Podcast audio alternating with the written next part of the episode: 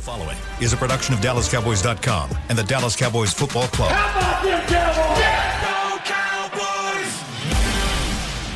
This is Talking Cowboys.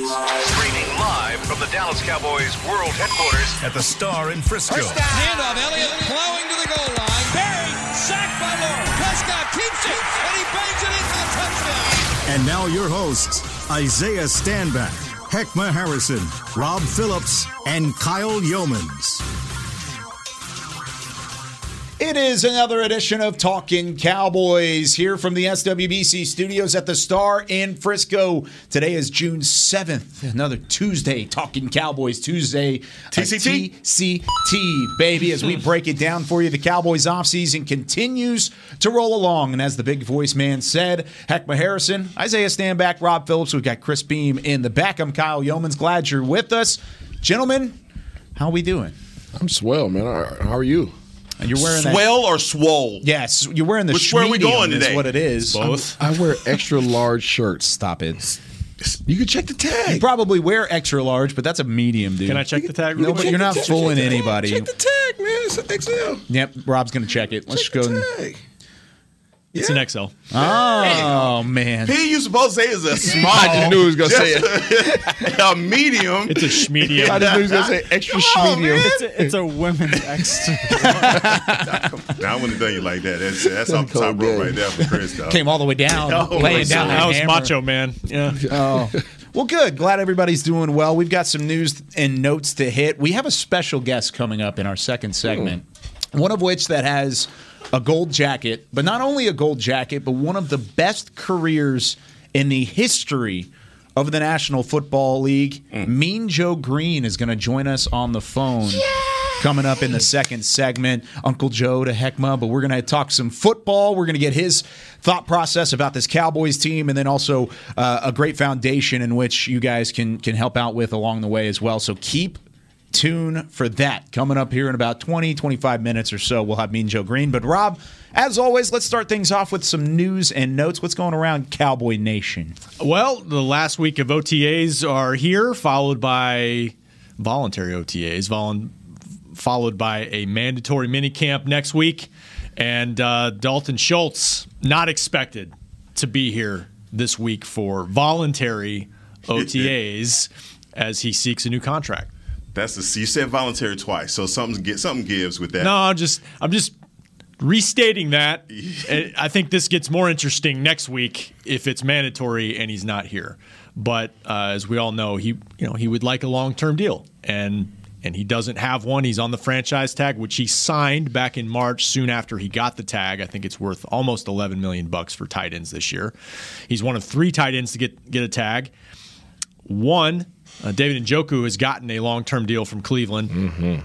Dalton Schultz has not, and it doesn't sound like there's been much movement on that front at all to this point. So, um, it, it's noteworthy. I don't know if it's big news, but you know, this is the first time this has happened in a while for the Cowboys, where uh, they've had a guy on the tag who's not showed up, and I can't remember the last time it well, might have been Dez Bryant in 2015, where there's been any kind of I don't even know if you call this a holdout, but just you know, just kind of a raise your hand. Hey, I'm, I'm still here. I'm, I'm I'm your top tight end. I'd like to maybe start some conversations here if we can, please. yeah david Njoku, four years 54 million dollars that's an average about of about 13.7 a year uh, 17 of that fully guaranteed so that's a that's a massive deal for a tight end, especially one that was on the franchise tag previously, because he was tagged by Cleveland and then moved into the signing of the long term deal. And you've got until June 15th, right?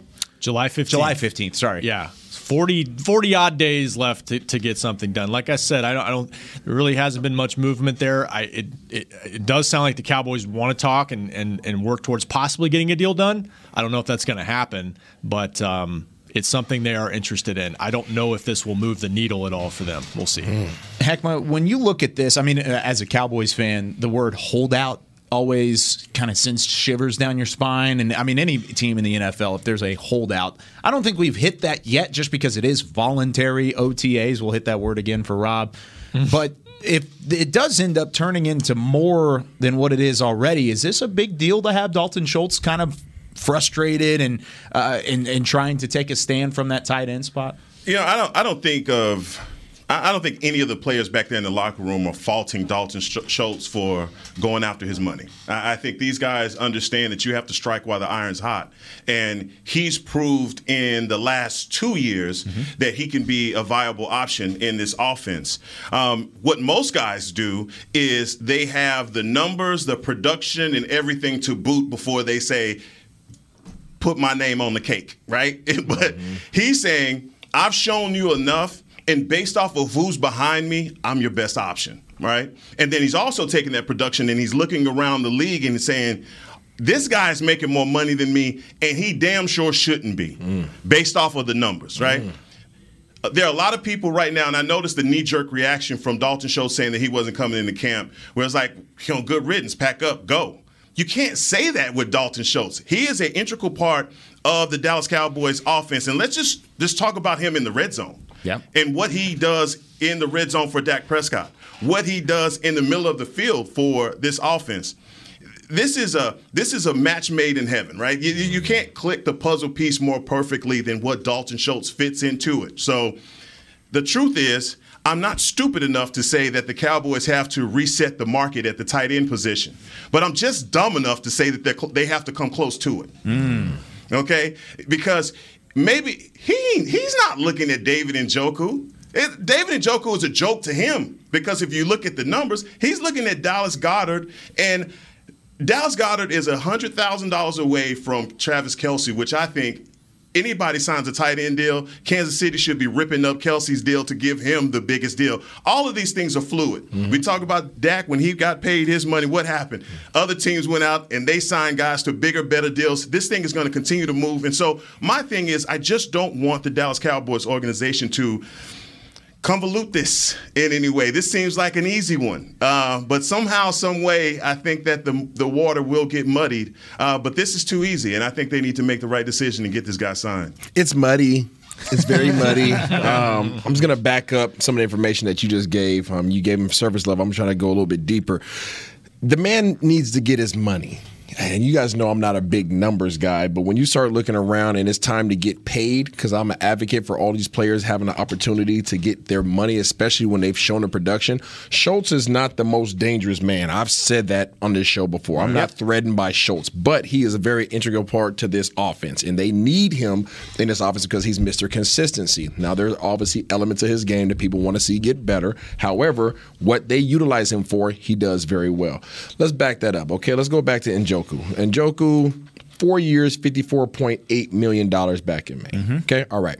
Over the last two seasons, uh, Njoku has 55 catches. Over the last two seasons, Schultz has 141 catches. Yes, he does. Njoku has 688 yards receiving. Schultz has 1,423 yards receiving. Njoku has six touchdowns. Schultz has 12 touchdowns. Eight of which came in this last year, which is tied for the most by a tight end in Cowboys history with Schul- Jason Witten. Schultz has played 33 games and Njoku's played 29. So when you look at the numbers, Njoku's getting paid for the next four years based upon a million dollars per catch that he had over the last two seasons.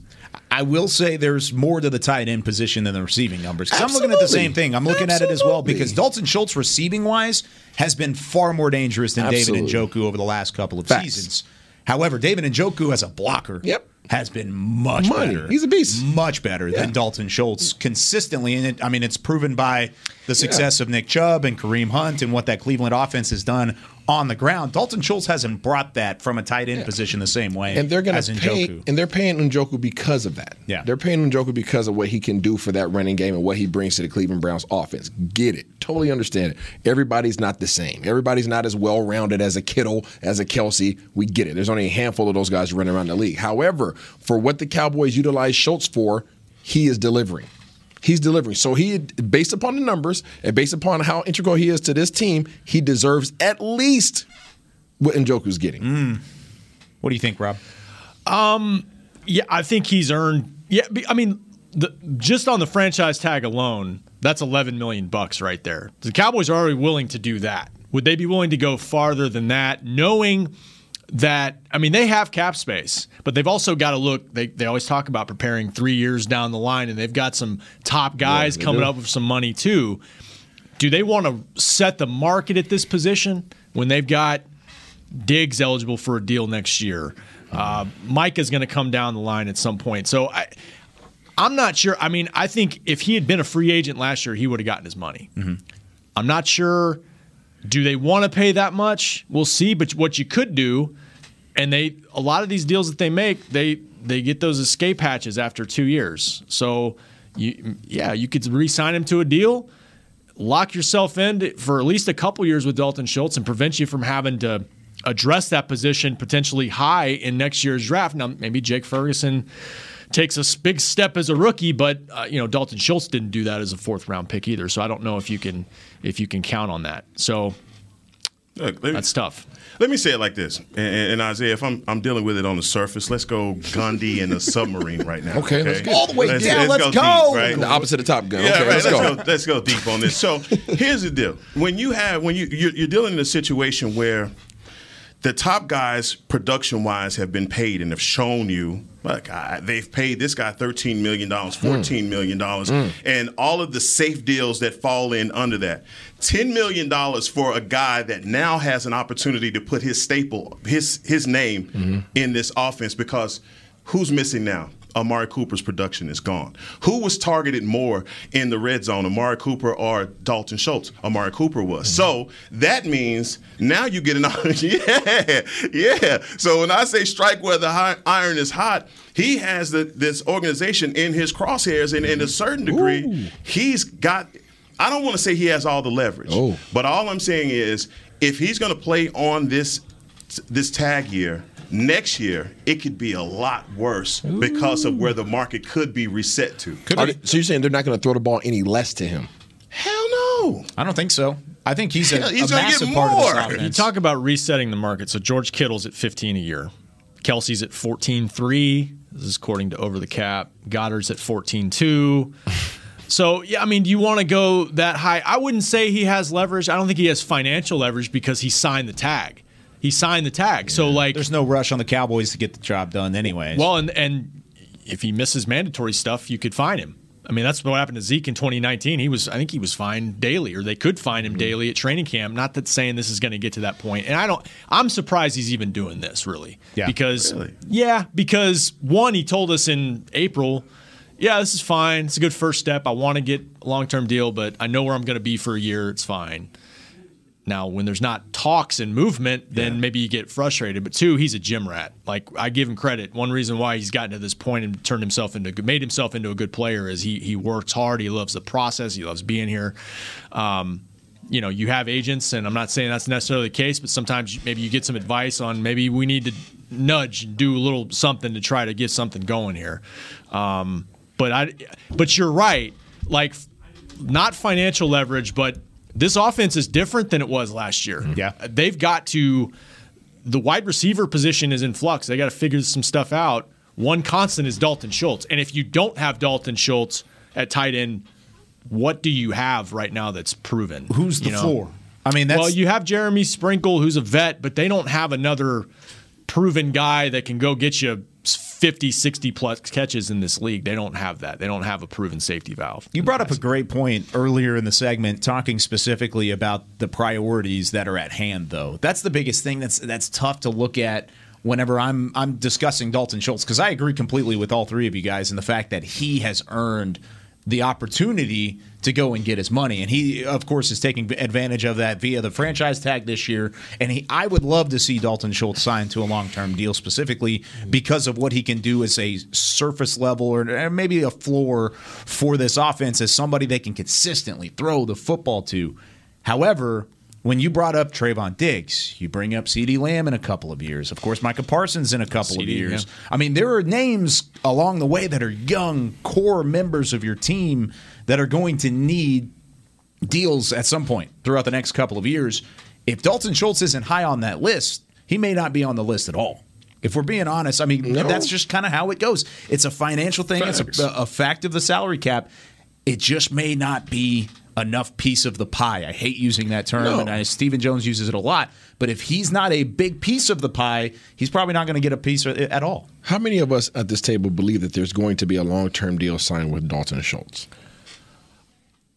It- my my answer immediately in my head was it depends on the money. I yeah, I don't I know. no. I don't know, but I, I would lean towards. I'd probably be more surprised if there is a deal done by July fifteenth. Yeah, I don't- just because there hadn't been any talks. I don't see it happening. From his from his perspective, what's the advantage?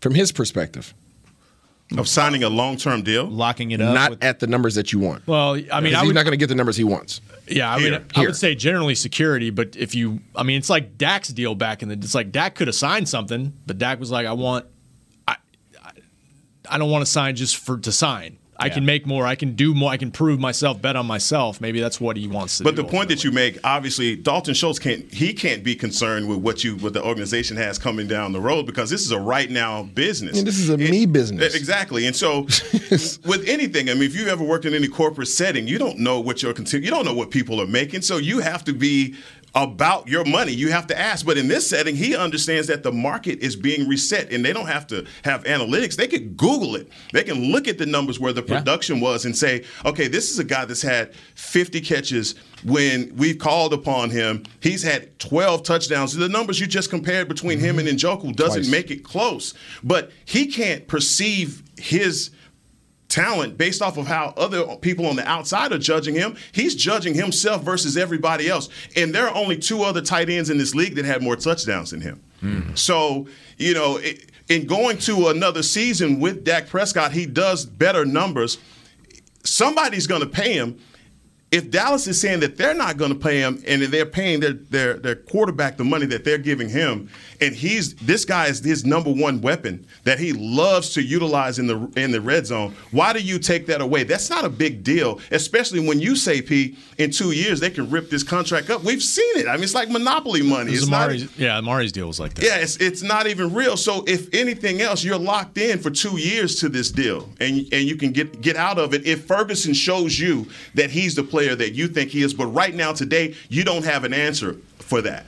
Yeah, the Jarwin's injury changed a lot of this too. Yes, it I mean, did. I mean, it, it changed the whole landscape of the position. It might have they might have made them really feel like, oh, we have to tag him now.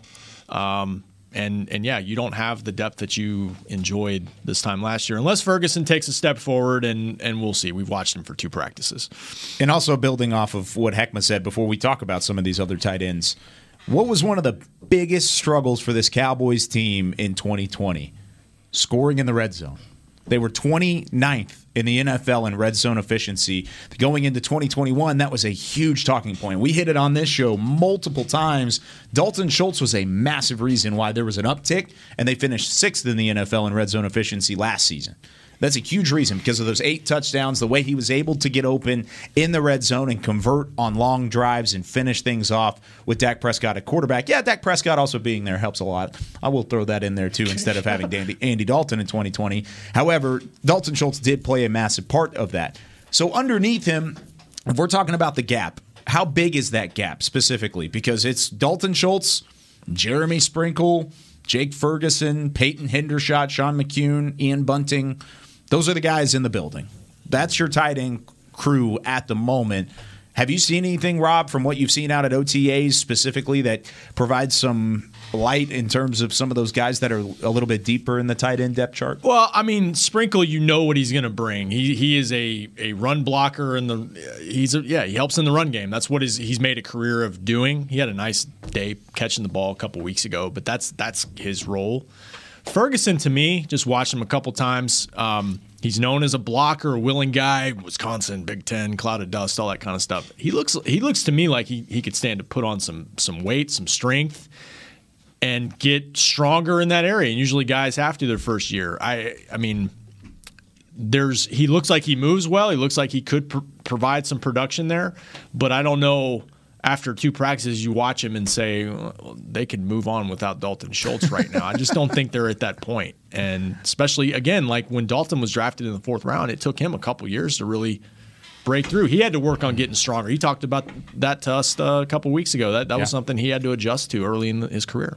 Well, the one department that I have a lot of faith in is our strength and conditioning department. For sure, yeah. these guys they have blown a lot of these guys up, and so I'm sure Ferguson is going to get the same treatment. But I go back to when we get we brought in the Belldozer. Uh, Blake Bell. Blake Bell. Yeah. And his whole thing was about his hands and ability to block because we we've thought with uh, Blake Jarwin and Dalton Schultz, we just they were a liability uh, blocking wise, but they showed to be serviceable. Obviously, we have tape where Dalton Schultz doesn't look very good against the likes of some really good edge rushers in the league makes no importance here. All I'm going to say is when you talk about what's behind him, guys like McKeon, for, McEwen uh, for, from Michigan, I get the same feeling that you get from Ferguson, the 10 yards in the cloud of dust, you know, Big Ten guy.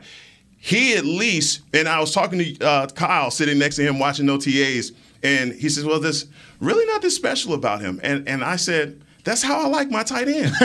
you know, I, I, don't I don't want it to be him to be anything special. I, I mean, 500, 600 yards, six touchdowns. I'm okay with that from my backup guy. I Heckma mean, looked at me and he goes, "Keep talking." Yeah, I, I like that. Tell me more. because all he's going to do is be consistent. He's going to be a special teams guy. His role he can fill perfectly. Jeremy Sprinkle seems like that guy that's always been on the cusp, but have always had to take a back seat because his game was just inadequate in some ways. Right? I just feel as though when you have when you have a, a, a scouting department that goes out and drafts a guy and he builds to the point that you have Dalton Schultz at right now, that's everything that you want. And so I want the same thing from Ferguson. I want this kid to come in skinny, and I want to blow him up. Next year, I want, you know, I, I want Isaiah to be saying, Did you see Ferguson? Man, this guy's been on weights all summer long. This is what we've uh, we've built in that tight end room, I believe, with our draft pick and with the guy that's the lead dog in there right now. It's been a long time since we've started a show and went an entire first segment talking about tight ends only. But hey, maybe the. Schultz saga will be a one parter. Maybe it'll be a two parter. Who knows? We'll talk about it if updates come. But when we come back, the Hall of Famer himself, Mean Joe Greene, joins the show. You don't want to miss this. We'll be right back with more Talking Cowboys. There's nothing as unique as our eyes, which is why Essilor pioneers ways to make lenses as unique as you. Varilux for super sharp vision, Essential Blue for protection, and Crizal for freedom from glare. Three cutting edge solutions in a single unique lens. So, whatever your needs, insist on Essilor. Visit your local Essilor experts and find the perfect lens for you. See more, do more, Essilor. Want to use what the pros use? How about the official men's skincare brand of the Dallas Cowboys? Jack Black. Right now, you can get the Jack Black Starter, a curated collection of Cowboys locker room favorites for just 10 bucks with free shipping. The starter includes four Jack Black skincare favorites plus a full-sized intense therapy lip balm. Go to getjackblack.com slash cowboys and use the code word TEAMJB. That's getjackblack.com slash cowboys. The Jack Black Starter. 10 bucks, free shipping. At AT&T, everyone, new and existing customers, get our best deals on every smartphone. Why? Because you deserve it. For turning your living room into your office and your gym. For teaching grandma how to video call and teaching her again. It's the button on your left, Nana. Okay, your other left. It's not complicated. Everyone deserves something new. So AT&T is giving everyone, new and existing customers, our best deals with every unlimited plan on every smartphone, even the latest ones. AT&T may temporarily slow data speeds if the network is busy. Restrictions and exceptions may apply. Hi, I'm Clint Tillison with. And I'm Jay Novacek, and we're both with United, Ag, and Turf, the official tractor provider of the Dallas Cowboys. So, if you need a tractor to bale some hay, a mower to cut some grass, or a gator to get some chores done, get a John Deere at United Ag and Turf. And then let's get to work. Hey, Jay, that's my line. well, not today. Get to work with a John Deere tractor package that's just right for you and your budget. Visit UnitedAgAndTurf.com. Back to Talking Cowboys.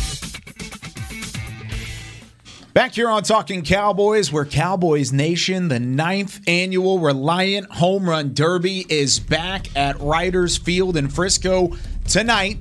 6:30 p.m. Come see your favorite Cowboys players swing for the fences and raise money for the Salvation Army. Free admission to all. You do not need a ticket. We will see you there. It's 5:30. The media get a swing at it. I will be the last one to go in the first round because it's by last name, alphabetical order. So Youmans gets You a chance, lucky bastard. To, yeah, to, to watch everybody before him. Yeah. I'll get a chance to swing a little bit. It'll have some. We'll have some fun. Yeah. I feel good. Yeah. Got got out to the field. Shout out to to Kenny Scumo, uh, my fiance's brother. Is uh, he he was a coach at Liberty High School in Frisco. Okay. And so we went out to the field this weekend, got a couple cuts in, got to see some live pitching. Nice. It's gonna be fun. I'm excited. Were you, were you left, I'm a- left center, right yeah, center? you know, you I- it was funny. We were talking. He was like, "I think your power is to the gaps. He think he mm. thinks it's gap to gap power. Oh, it's- it's left kinda- center, right center. It's mm-hmm. Trout-like, That's- kinda. see how I picked that up? You know what? If Yeah. that's what Yeah. you, that, your words, not mine. I mean, if you want to compare it to Mike Trout, then Trout, go kind of judgy, you know, Aaron Judgy a little bit. Yeah, right? he's more of like a short porch guy, though. Okay, right? okay. I mean, he's like six foot seven, but he hits three hundred and twenty foot bombs. Like that's all. It just sneaks over the fence. if you if you drop that, scrapers, if you drop your front leg back, Kyle, Okay. open that thing up, you can send some down the line. That's easy. That's like three ten. yeah, three ten down the line. I think there it's three fifty four down the line. Still 354. down left field for sure. Yeah, I don't know if got everybody it. knows you were a baseball guy. It's, it's a long time ago, Rob. Yeah, but I mean, different lifetime. But long time ago. yeah. but but it with was the, a thing. dub, it was a thing. It was a thing. Baseball's my best sport by far. You didn't play at What? Washington though, mm-hmm. right? You didn't play at Washington. Uh, I started my fre- I started playing my my freshman year and then I stopped. You Yeah. did do dual sports. Oh, you left the bag on the table. I, I did. drafted, I turned down. I, I turned down one You can point. still be playing. I turned down one point three out of high school. drafted. What are you doing? Why? Okay, here's the story. All right, so Okay. uh, base- Baseball is- baseball is my thing. I played baseball when I was since I was six. I didn't touch a football until I was thirteen. So baseball, I was a Griffey guy. I thought I was Griffey. Played center field. You were in Washington. Yeah, I was up there. I was throwing 85 at 13 years old. Like I was a baseball dude, um, and got scouted earlier, all that jazz. So I uh, got the call to get drafted by the Mariners in the first round. Hmm. My the, the the night before the draft, they let me know they're going to take me in the first. The first round? And You left a first round you pick on the table? And you said what? And I pulled over on the side of the road, and I told the gentleman, "Thank you, but I need to go to college." And he said, "Back then, I there, respect that. back then there was no option. It was either you're going, Going to or minor not. league, or there's now they get drafted. Like, hey, we'll pay for college whenever you want to finish. You know, type This, of deal. this is the Moneyball thing, the movie from Billy Yeah. Beane. He had one option. He he chose the contract. Yeah, I He didn't go to chose. I chose. I had already committed to University of Washington, so I wasn't going to renege on my commitment there, and I mm-hmm. did not want to go forward in life without some form of education beyond high school. So, yeah, I turned down pro baseball I out of high school. it. It. was hard, man. Same. Yeah, same hard. thing here, Yeah. honestly. Yeah. Yeah. Got a call from What? I'm like, wait a minute. I, I, I know I spend a lot of time with you, dog. And the one story that I have never gotten is, is the one time I got the call Yeah. To go First on. round two. No. Same, same yeah, deal. yeah, at, at Yeah? least, yeah. No, they were thinking about signing me. It was, I think it was like two point three. Okay. wow. Okay. Yeah. That was that was definitely the hardest decision decision I've ever had to make. No, Can't that's- even imagine. That was tough, man. They were like, "Do you, you sure?" They, like, they said they actually laughed at me when I said, "What about college?" He laughed. He's, "Son, this is a lot of money. There ain't no. What do you mean college? You coming to play some ball?" I'm like, "Yeah." He's like, "You want to go talk to your parents about this?" I was like, "No." Unbelievable. Wow. But so I'm surprised that Mama Stanback didn't say, uh, put that football Hey, away. no, she she she Yeah. would have stood right behind me, man. But I did get drafted by the Orioles out of college. You turned out okay. You turned out okay. This is a story we have to save for another time. just when you think you know a Just guy. when you think you know. what are you doing, Isaiah? Blockchain.com, this second segment, is brought to you by Blockchain.com. Isaiah turns out okay. He's got his Deja Blue can, and he gets a chance to talk to the Hall of Famer. Woo! Mean Joe Greene on the line, one of the best defenders in the history of the National Football League. Mean Joe, thanks again for joining us and uh, taking some time here with Talking Cowboys. How's everything going on in your world? Everything is fine, sir. How about yours? Absolutely fantastic. I will also say, as a North Texas alumni, go Mean Green. So there you go. Go Mean Green. Let's go. go. Mean Green. I got to put it out there. If it's Mean Joe on the line, I'm gonna I'm gonna say go Mean Green. Before we really get into the nitty gritty, uh, I want to give you an opportunity to to talk about the Green Family Foundation. You guys do a, a fantastic job uh, raising money for those in need around the area, and, and you do a lot of work around the Dallas Fort Worth Metroplex. And you've got a fundraiser coming up. It's your fourth annual on the line coming up the, in the next couple of weeks. Uh, tell us about what's going on there and and, and uh, why it's so important to you. Well, it's uh, it's important to me. First of all, is because my my kids uh, were involved and it got it started. They were the reason for its uh, uh, its uh, it's uh, going on right now. Its development, and it's it's um, to honor their mother, my wife, uh, Agnes Lucille Craft Greene, and it provides a a worthwhile need for the university and uh, University of North Texas and some some students that are are in need, and that's uh, that's what it's about. It's it's to uh, to help worthy worthy students uh, get an education, and that's a a great place to, to get an education from, for sure. So, Uncle Joe, I look, man. Thank you for for coming on the show uh, today. Short notice. Uh, the the foundation want to say that the Nibble and Mingle is the event. It's going to be on June 11th, this Saturday. June 11th. Yeah, Yes, June 11th is. starts at 6:30 at the Highland Hotel. And just to outline what my Uncle Joe was talking about, my my aunt Agnes Lucille Kraft Greene passed uh, from breast cancer in 2015. This is a wonderful thing to that the Greene family is doing. Uh, the scholarship for students that are impacted, whether it be a parent or a guardian that has died from breast cancer, to award scholarships. I mean, we all know someone who has been impacted by cancer, and so up to date, 24 students have been awarded uh, scholarships. And so the Greene Family Foundation and everything that it embodies, it has the, the breadth of what's going on right now in, in the uh, fundraiser at the Highland Hotel. Can't say enough about what it does for the University of North Texas, but also for students who are impacted uh, by cancer. But I just want to say this, guys, you talk about a awesome place to be on Saturday. I have been, this is going to be my fourth one. And the amount of Cowboys that are there, I believe Cliff Harris is going to be there. Tony Dorsett has been there in years. I don't know if he's going to be there this year, but Drew Pearson uh, is going to be there this year. But just a lot of Hall of Famers in the building that get this. It's called the Nibble and Mingle. So you get an opportunity to mingle with these Hall of Fame uh, players. So I just wanted to give that outline, Uncle Joe. Uh, but you know we have some football questions. you know we got football questions for you. My question for Golly. you. Come on Golly. now. Let me Mr. Harrison. I'm talking to a pro.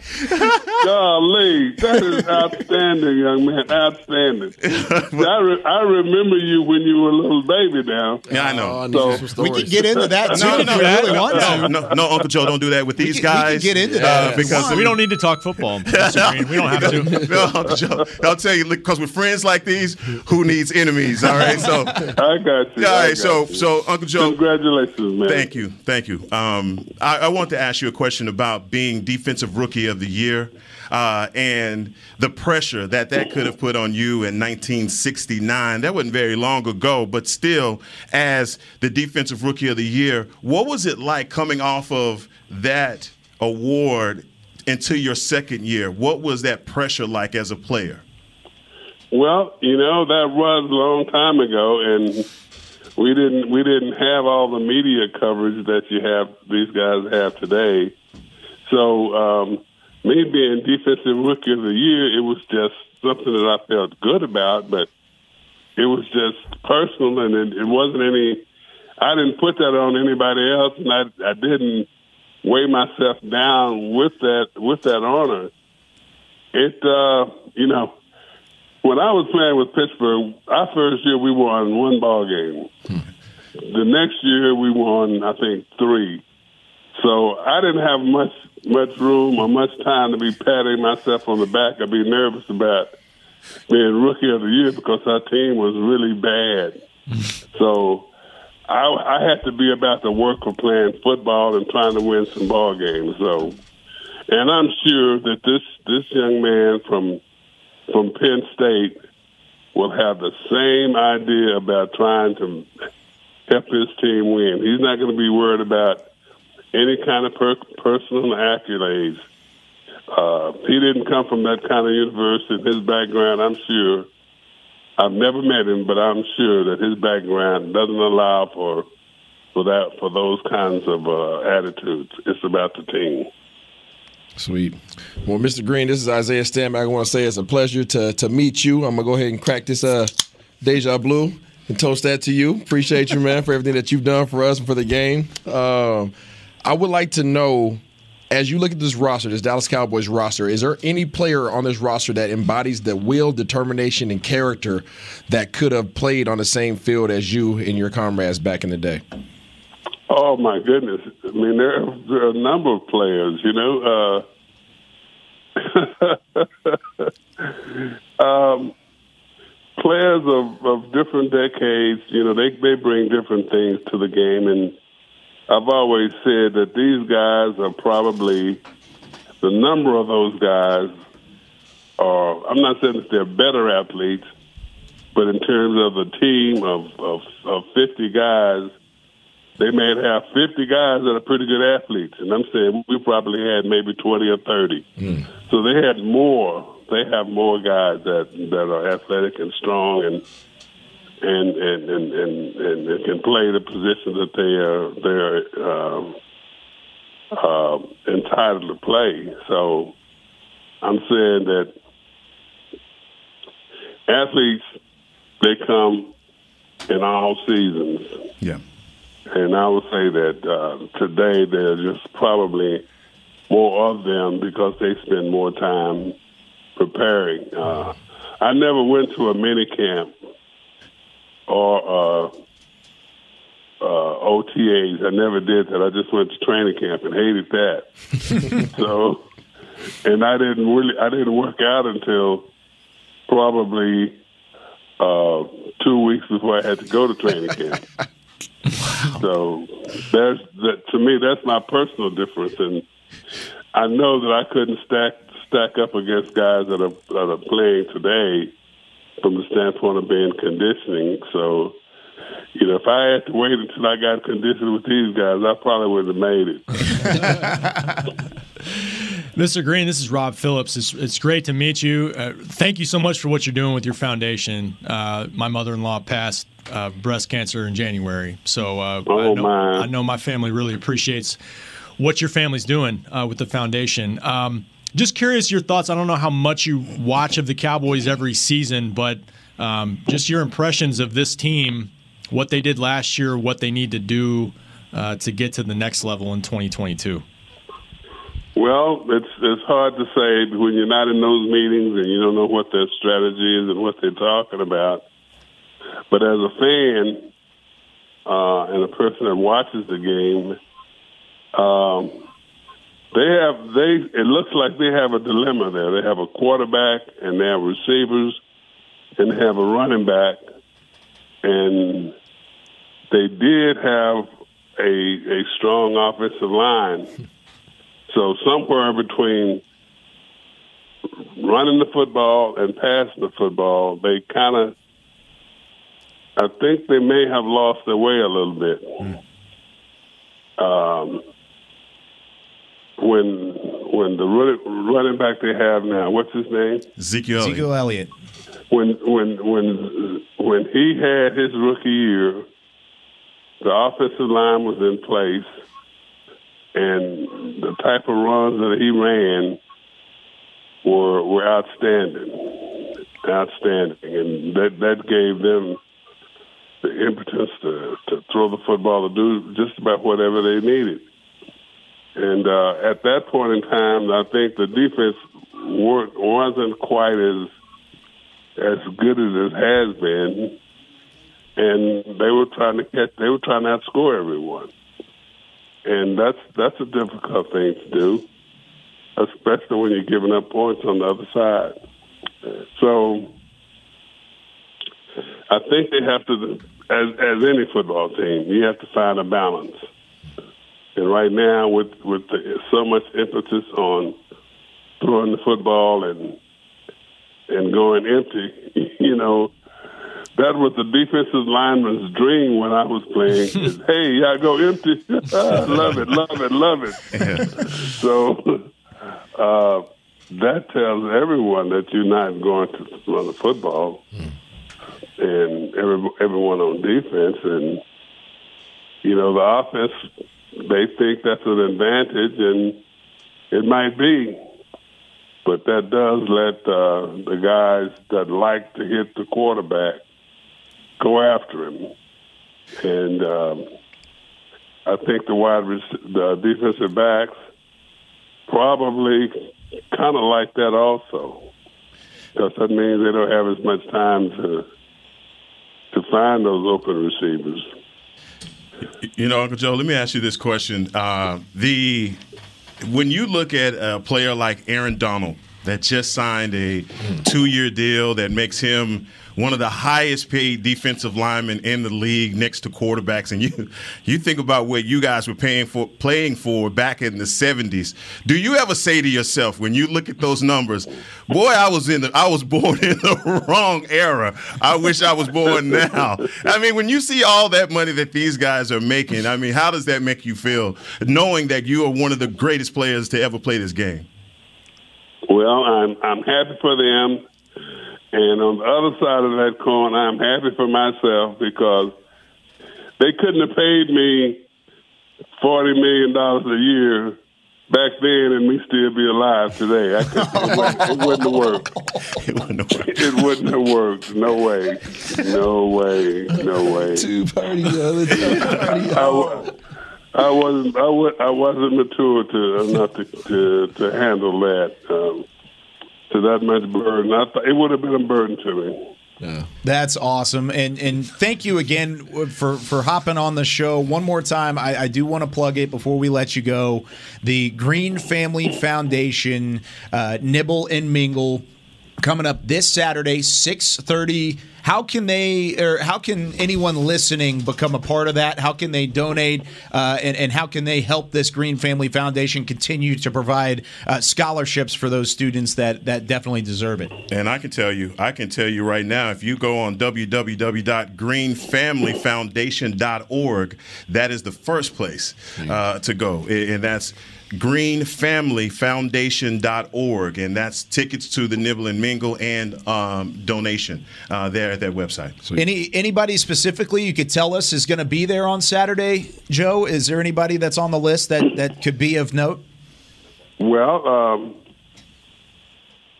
as uh, as uh, Mr. Harrison said, uh, Mr. Pearson, the new new Dallas Cowboy Hall of Famer, and uh, Cliff Harris, another uh, Dallas Cowboy Hall of Famer, and all the Hall of Famers will be wearing their jackets. Um, in the past, Tony Dorsett was would, would, was going to be there, but he's he's out of the country this week, and so is uh, Randy White. But uh, we'll we'll have enough guys there. We're going to miss those guys. Uh, Earl Campbell will be there. He, he Nice. told us he'll, he'll be there. Yeah, That's The outstanding. Rose. So we're looking at looking forward to having a good time there. And at five thirty, um, we're going to have a um, a toast, a champagne toast to early arrivals. Oh, there you go. So get there early. Get there early and, and uh, have a ton of fun with the fourth annual Nibble and Mingle fundraiser. Mean Joe, thank you so much for taking some time to talk with us. It's been an absolute pleasure. It's always great talking to you, uh, and I'm sure we'll we'll definitely have to to catch back up down the road as well.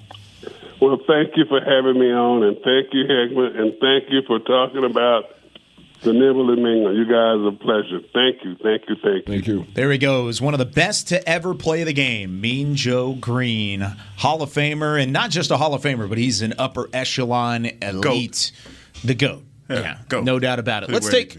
Let's go ahead and take our second break. When we come back, we're going to round things out. We're going to take a look at what OTAs brought, some of the other standouts along the way, and what you can anticipate for minicamp coming up next week when we return with more Talking Cowboys. New Dr. Pepper Zero Sugar. You deserve it. I do deserve that. You deserve decadent flavor without sugar, and a day at the beach without sand getting everywhere. And a relaxing bath that your children don't interrupt. I deserve all that? It's really just a visual metaphor for Dr. Pepper Zero Sugar. Everything you want, nothing you don't. A visual metaphor on the radio. I do deserve that. Dr. Pepper Zero Sugar. The zero you deserve is finally here. At AT&T, everyone, new and existing customers get our best deals on every smartphone. Why? Because you deserve it. For turning your living room into your office and your gym. For teaching grandma how to video call and teaching her again. It's the button on your left, Nana. Okay, your other left. It's not complicated. Everyone deserves something new. So AT&T is giving everyone, new and existing customers, our best deals with every unlimited plan on every smartphone, even the latest ones. AT&T may temporarily slow data speeds if the network is busy. Restrictions and exceptions may apply. The Cowboys way, where 16 Hall of Famers and 5 championships shows us what success looks like. Where turkey is always the second best part of Thanksgiving Day. Where we are all defined by one single thing, the star. Where we as fans know it's our job to keep the tradition going. Bank of America is proud to be the official bank of the Dallas Cowboys and to support the quest of living life the Cowboys way. Copyright 2020 Bank of America Corporation. Before there was a draft, you could size up a cowboy by three simple factors the crease in his hat, the bend of his brim, and his unbending attitude. A man Stetson didn't just protect him from what life threw at him, it projected a rugged, unstoppable spirit. Stetson hats are still American made with pride right here in Texas. They're still the unofficial crown of all self respecting cowboys, and Stetson is proud to be on the field with America's team. Find a retailer nearest you at stetson.com slash cowboys. Back to Talking Cowboys. Whether you're watching from home or you're cheering in the stands, with Essilor lenses, you can see every exciting play. Book an appointment at your local Essilor experts and see what Essilor can do for you. See more. Do more Essilor. oh Little extra emphasis from Isaiah this week. It was a little strong. Mm, okay. Strong hands. You break it, you buy it. yeah, right. What? Love our friends over at Essilor. It's that high quality H2O you got there. Is that what it is? Yeah. Is, is that your new tradition? Is cracking open a You Deja like? Blue? In I don't middle? drink alcohol, so Deja know. Blue is the option for me. Well, you, There you do go. you I drink don't drink? Miller Lite, so I mean, I know, you know, so I'm popping a Deja Blue. Do you drink like Pepsi, Diet, or Dr Pepper? You don't drink sodas. It's Okay, really so good. that's about though. You it, just yeah. don't. Yeah, this Yeah. is this is about as this is what I do here. Deja Blue is going to be our sponsor by the by the start. go. of the I, mean, think this this new can is freaking. Dude, hear that right there? high quality, man. I may have needed that for a drop. You hear that right there? It's it, yeah. that. Every time he does it, I went back and listened to the show last week to find like time cues, and it was right at the start of a segment when he did it. Yeah. and it's like it sounds like Yeah. a drop. Get wild, baby. Like- Deja Blue. Like Mark Chris, that, Chris. Chris could be in the back need a pushing a clip. button. Yeah, and it's- Deja Blue. If y'all want to send me a refrigerator to put in my office, I wouldn't be mad. You oh know what I'm saying? I lo- load it up. we love our friends over at Deja Blue on the as well. 10. Always. thanks again. Special thanks to, to Joe Greene for hopping on the show with us again. The the Greene Family Foundation. Go online. I'm going to tweet out the the uh, the graphic that was up on our our stream as well. www.greenfamilyfoundation.org. It's a great cause. Goes a long way in the Dallas Fort Worth Metroplex. Even if you're outside of the Fort Worth, Dallas Fort Worth Metroplex, uh, That's awesome. Find a way to do it. It was a lot of fun to talk with him. Since we had one of the best defenders of all time on the show, how about we talk some defense to round out? All right. I think we've got to, right? Yeah. So, looking at OTAs, you, you don't get really a, a great opportunity to see what this defense can bring this year, but it's a big time question. They saw the uptick from 2020 to 2021. Is there an opportunity for this defense to take a next step, and how good can this defense be this year, Rob? I think well, yes. I think having the the scheme in place this year gives a foundation for Dan Quinn to build off of. So I think yeah, that they can be better. My question is can you if you're not leading the league in takeaways like you did last year, how does that impact your defense? Cuz I don't know if you can count on that every year to get those takeaways. And I think there were some games where they gave up a lot of yardage, but it was offset by getting extra possessions for the offense. So But if you're not doing that, how are you how are you accounting for that? But would you trade the turnovers for sacks? If you led the league in sacks? No. If they were sack strip fumbles, I would. I'll take the takeaways every day of the week. I'm just saying, you already know that you're not going to get the same number of sacks from last year. And if you do, that's obviously going to be great for Dan Quinn.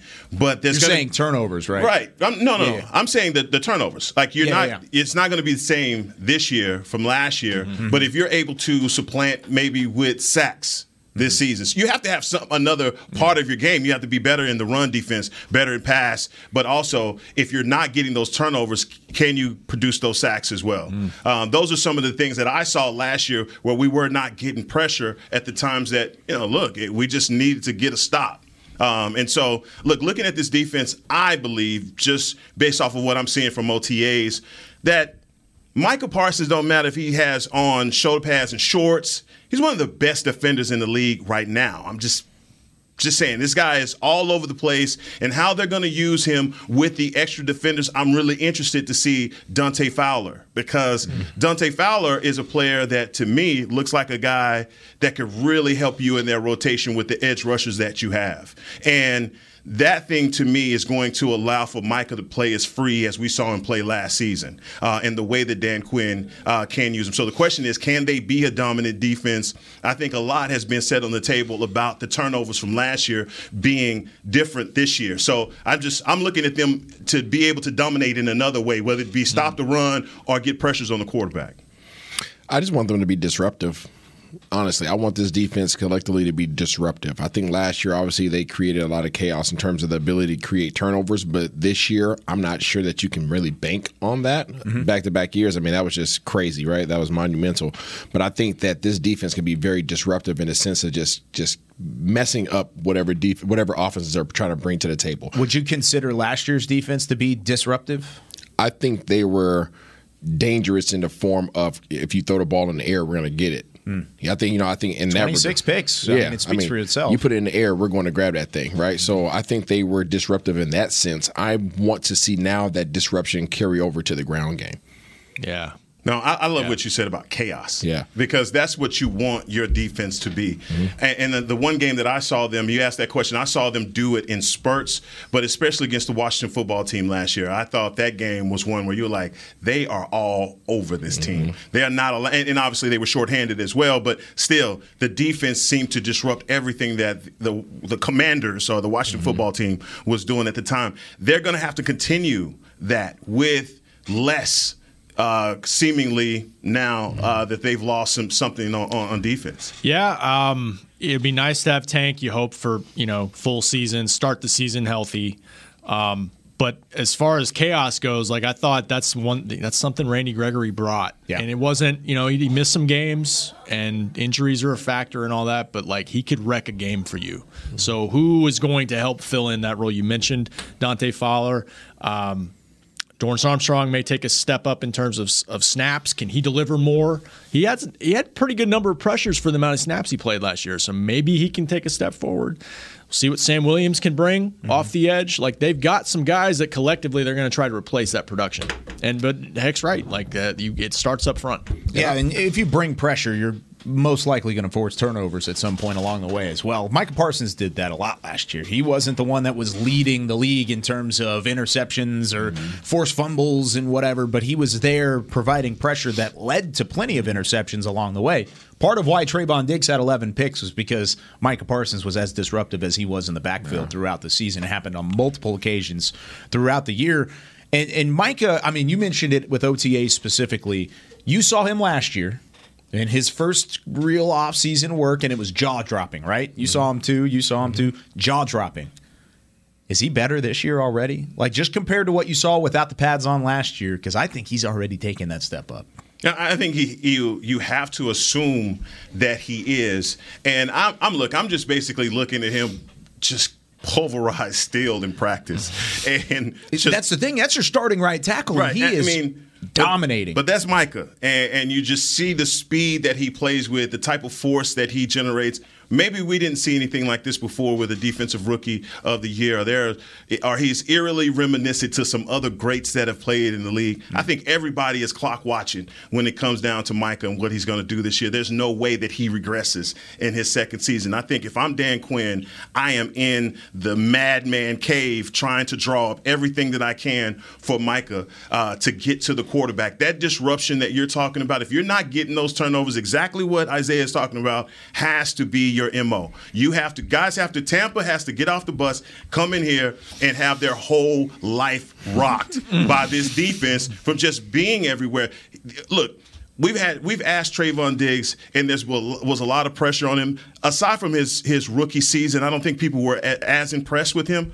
His second season, man, he just basically blew everyone's socks off. Yeah. Being in this system another another season, I think he's going to be improved. So he may not be the guy that we're looking at or even thinking that can get any better than what he is. But what if he does? Hmm. Well, and he's even talking about it specifically, and we've got some audio here that I want to go to. But but Micah's speaking, and I, I tweeted this out after the OTA practice. I said Micah looks like a monster, and he sounds like a vet because he his mindset is continuously getting better. And he spoke on what La'el Collins before he left Yeah. kind Oh, of that taught was a great him. Yeah, that was good. And, and I love this quote because it, it really does bring everything back into perspective of what he's trying to do and trying to avoid that second year slump. Here's the audio. Sam came up to me t- even today and said, you know, how do you know when to go inside? And I'm like, man, I'm reading half his body. You know, and I said, um, the best thing La'el Collins told me early on when I was learning how to pass rush, she was like, man, you got to make them fear one thing. And, you know, I make them fear the speed and then everything else can go off that because they got to respect you in some aspect. They got to fear the speed, fear the power. They got to fear something about you that's going to make them set just a little bit different. And I was like, once you you uh, show that, then you could do all your counters, all your moves, and things that you want to show. But they got to respect you in some aspect. Got to respect you in some aspect. You got to fear oh, one thing. It gives you chills when you think about it from an individual standpoint, right? And it is the speed for him. It absolutely the- is. the- I don't. Who has closing speed like Micah does playing his position? You know, it, it- that is the one thing. Hair on the back of my neck standing up, and I don't have any hair.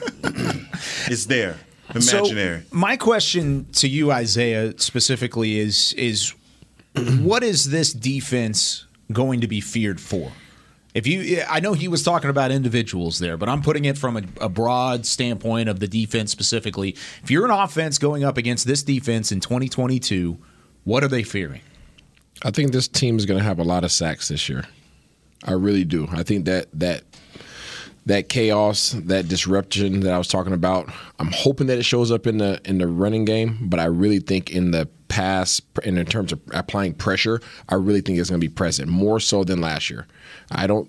I know everybody's high on Gregory, and I know he's you know highly acclaimed here. He's been through a lot, and the organization respects him. But I never saw Gregory as that guy. I'm yeah, I never saw him. I saw him as productive, you know, and, and when he wanted to play, when he wanted to be disruptive, he did, absolutely Yeah, could. it wasn't all the time. It wasn't all the Yeah. time. He didn't. His switch wasn't just on. You know, he's like he decided when the switch was on. You know, whether it was a penalty against him or somebody took a cheap sh- cheap shot at him, then he turned it on. Right. There was always something else. Outside measure had to click that on for him. So.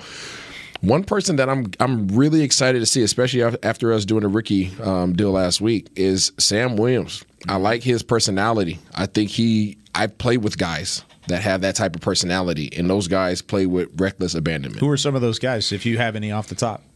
Oh man, uh, JPP. Uh, That's a good name. Yeah, JPP is definitely one uh, that sticks out for me. Um, you know, D Ware is somebody who like that who, who sticks out to me. Somebody who is just their character, like they're not worried about what you think about them. Like they are who they are. You know, and whether you're gonna like it or you're not gonna like it, they carry themselves that way, and they're not trying to appease anybody else. They have something that's a driving measure for them, whether it be family, uh, whether it be their, you know, the kids or parents. Yeah. There's something that's that's their driving force that you can see whenever you have a conversation with them. They get serious about that, right? And that's what you know. That's what they're thinking about when they're out there grinding every single day. That's their that's their driving measure.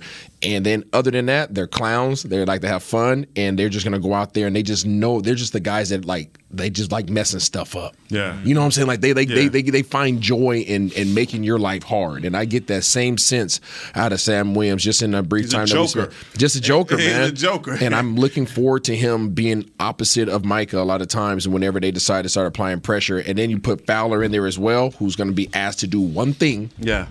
Put pressure on the QB. Yep. Yeah, so when you start putting this, when you start thinking about all these different aspects and the personality traits that they're starting to put together on that side of the ball, I believe that this defense can be very disruptive. No, I love that you said that uh, J- JPP for one, because I've always thought that JPP had the biggest luxury playing on that team, coming in with I don't know Mike Strahan, OCU. I mean, how, how easy was your job when you come in and you have guys like that in front of you? And I think the same thing about Sam Williams. I think he gets drafted, he comes in, he looks like him and Micah could be brothers. I've already said this. Like Ancestry.com has got to tell me that they're not related.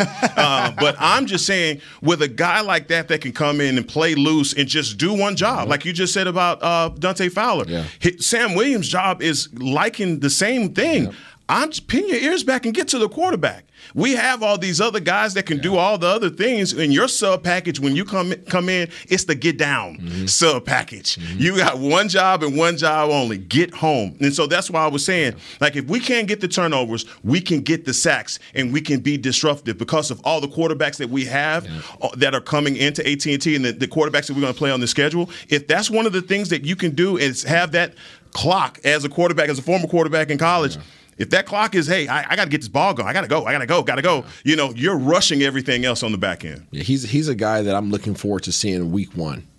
Like week one, like Yeah. because TB12 TB12 has a little bit of a prick to him, you know what I'm saying? As he very well should. But he's that guy where like, how dare you touch me type of guy. You know what I mean? And Sam Williams is like one of those guys like, oh, I'm gonna touch you. I'm gonna poke you in your ear. I'm gonna poke you in your neck. Like I'm gonna bother the heck out of you this whole I'm day, and, I, I'm gonna love it the Yeah. whole way. I'm gonna run by, even if I don't touch you. I'm gonna say something on the way by, just so you know I'm there, and I'll be back. You know, what I'm saying after this next series, I'll be right back. He's that type of guy, and I can't wait to see that personality come across on this defense. They need it. This personality, I mean, this defense has a personality. Yes. I mean, you look all the way around that there are those guys, Micah, Sam, Trevon, like there's personality. Ridgeway, too. I like him. Ridgeway. I like him, too. Yeah, we got a chance to kind of Yeah. sit down with him for a little bit, but uh, it's going to be that I mean, as much as the offense has been the talking point throughout much of this offseason, and as it should be because of the disappointment that we saw toward the back half of last year, this defense has to be better in certain areas. Yes. We're going to continue to talk about that with more talking Cowboys down the road. Today was a lot of fun. we had Mean Joe Yeah. Greene by, on the man. show. you did. Got to talk a little home run derby, learn more about it. Let's go, Isaiah. KY. We're gonna have some fun tonight. Rel- Hey. Reliant Home Run Derby, six thirty. Come see the Cowboys out there. I'll already be holding uh, my championship How trophy many by cuts that do you point. get? How many cuts do you get tonight? Uh, so it's ten outs in the first round, seven outs in the second round, five outs in the third. Who are you up against? RJ Choppy, Pat Doney. If you can't take down Pat Doney and uh, come on you now, got, you got okay 22 cuts. How many? How many home runs you getting out of 22 cuts? Well, no, if I hit a homer, then I get another cut. oh, so it's, only just outs. It's outs. Oh yeah, shoot, Kyle. I'm, I'm rolling. Did they move the fence up? yeah. Let's freaking go. Let's get after it, boys. Six thirty. Come watch it. Ninth annual Reliant Home Run Derby. It's a lot of fun. Back for the first time since 2019. We'll be back next week. so what you're saying is that next review. week when Kyle we, Trout. When we come when we, We got a full review next week. Kyle That's Trout. Oh, That's we're starting said. the Oh, we're starting the show Oh, off with it. Oh, we'll With start trophy. Good, bad, or Either- ugly. yeah. We're going- oh, oh, no. I'm gonna lay an egg and I'll pop in here and I'll be ashamed. I'll wear a Dallas hat or something. no, I'll- that won't be you, dog. You damn right. That won't be you. Yeah, you, that's right. All right, that's it for Talking Cowboys this week. For Chris Beane, Rob Phillips, Isaiah Stanback, Heckma Harrison, I'm Kyle Youmans. We'll see you next Tuesday here on Talking Cowboys. This has been a production of DallasCowboys.com and the Dallas Cowboys Football Club. How about this, Cowboys? Yeah!